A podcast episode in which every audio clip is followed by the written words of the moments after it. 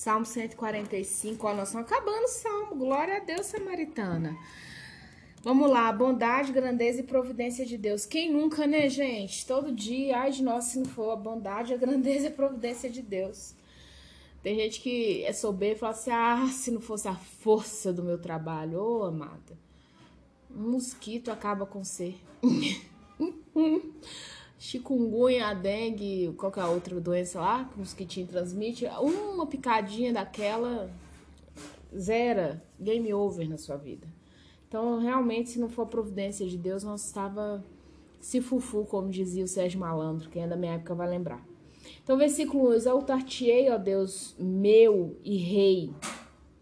Bendirei o teu nome para todo sempre. Todos os dias te bendirei, louvarei o teu nome para todo o sempre.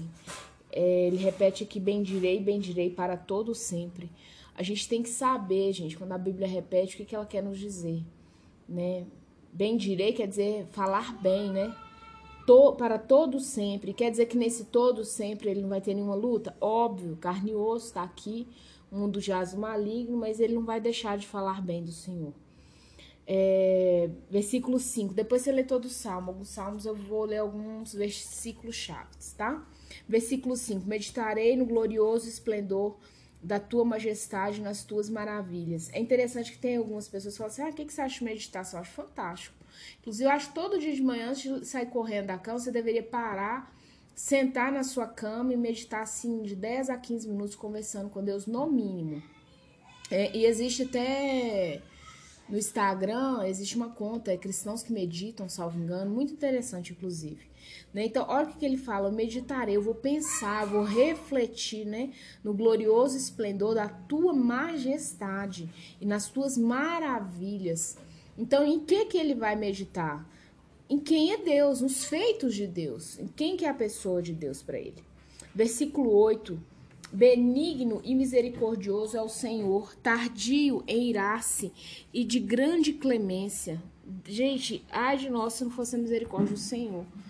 Né? Outro dia eu li num salmo aqui, uns salmos para trás. Não existe um justo sequer. Se Deus olhar assim, não, é para me fulminar todo mundo, que todo mundo pecou, já é pra gente estar tá no inferno, porque Deus o é, da gente vem ladeira abaixo. Não tem ninguém subir, não. Né? Então, benigno e misericordioso, tardio em irar-se e de grande clemência. De grande, grande é grande, samaritana. Versículo 9: O Senhor é bom para todos, e as suas ternas misericórdias. Terno é aquele maternal, sabe aquele colinho gostoso da mãe? Isso é o terno. Misericórdias permeiam todas as suas obras. Então, nas obras, quando ele fala lá em meditar, quando, quando você para e observa as obras que vêm das mãos do Senhor, né? Você vê é, a misericórdia dele se renovando. Gente, o homem.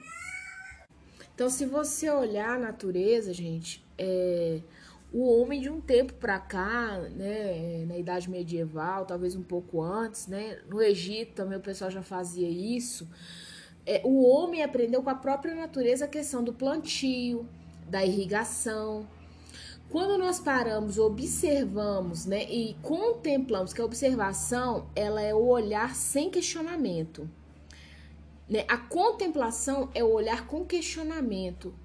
Né? Quando você pega os grandes filósofos aí, e, e né, não só filósofos, mas também é, os grandes cases da física, né, grandes mentes, Tesla, é, Newton, você pega esses homens, eram homens que eles estavam sempre um passo à frente por observação. Se você vai estudar a história desses homens, a como que o cara teve a ideia da lei da gravidade, como surgiu na mente dele. Claro que eu creio que é um toque divino também, né? É, igual quem não assistiu é um filme longo, mas é um filme muito top para você assistir, para você entender quem é Deus. Ele, é um filme que não fala de Deus, tá? Mas é um filme muito refletivo para você parar e pensar.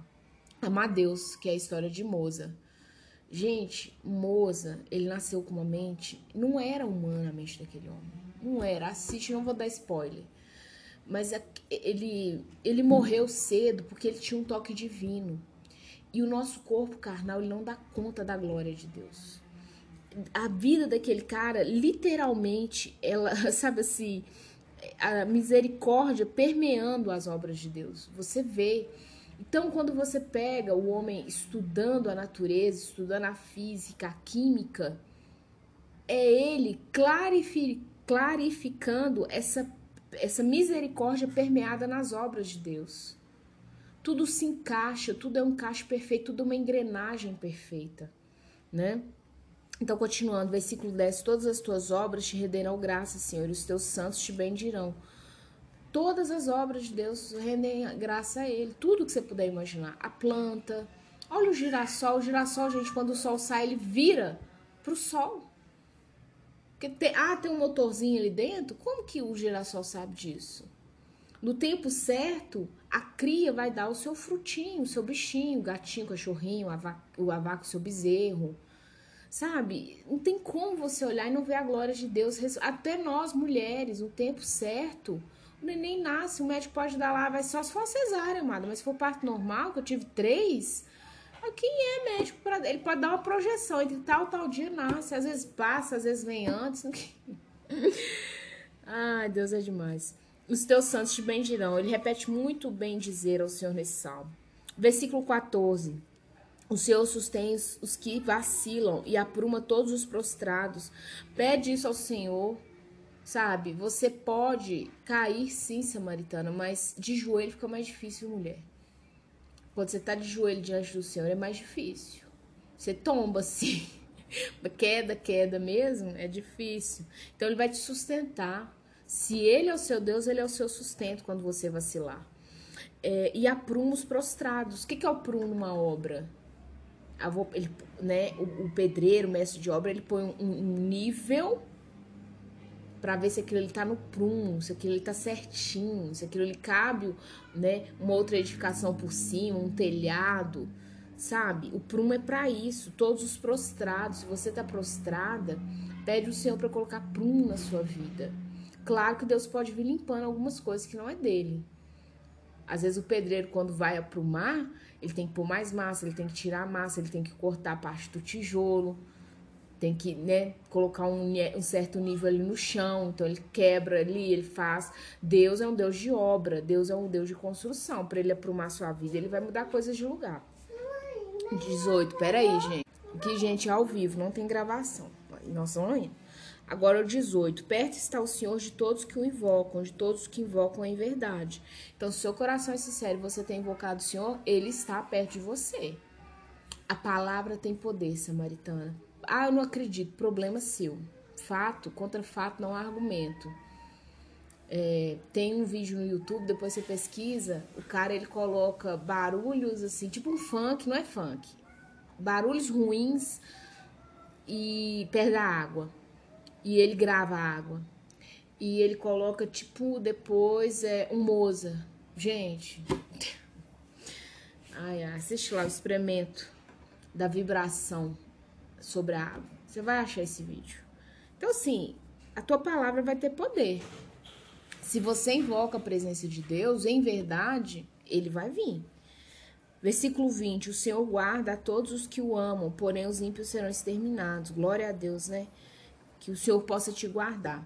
E 21, para finalizar, profira minha boca louvores ao Senhor, e toda carne louva o seu santo nome para todo sempre. E no final, né, no Apocalipse, a gente sabe que todo joelho vai se dobrar e toda carne vai ter que falar. Que você profira com a sua boca louvores ao Senhor.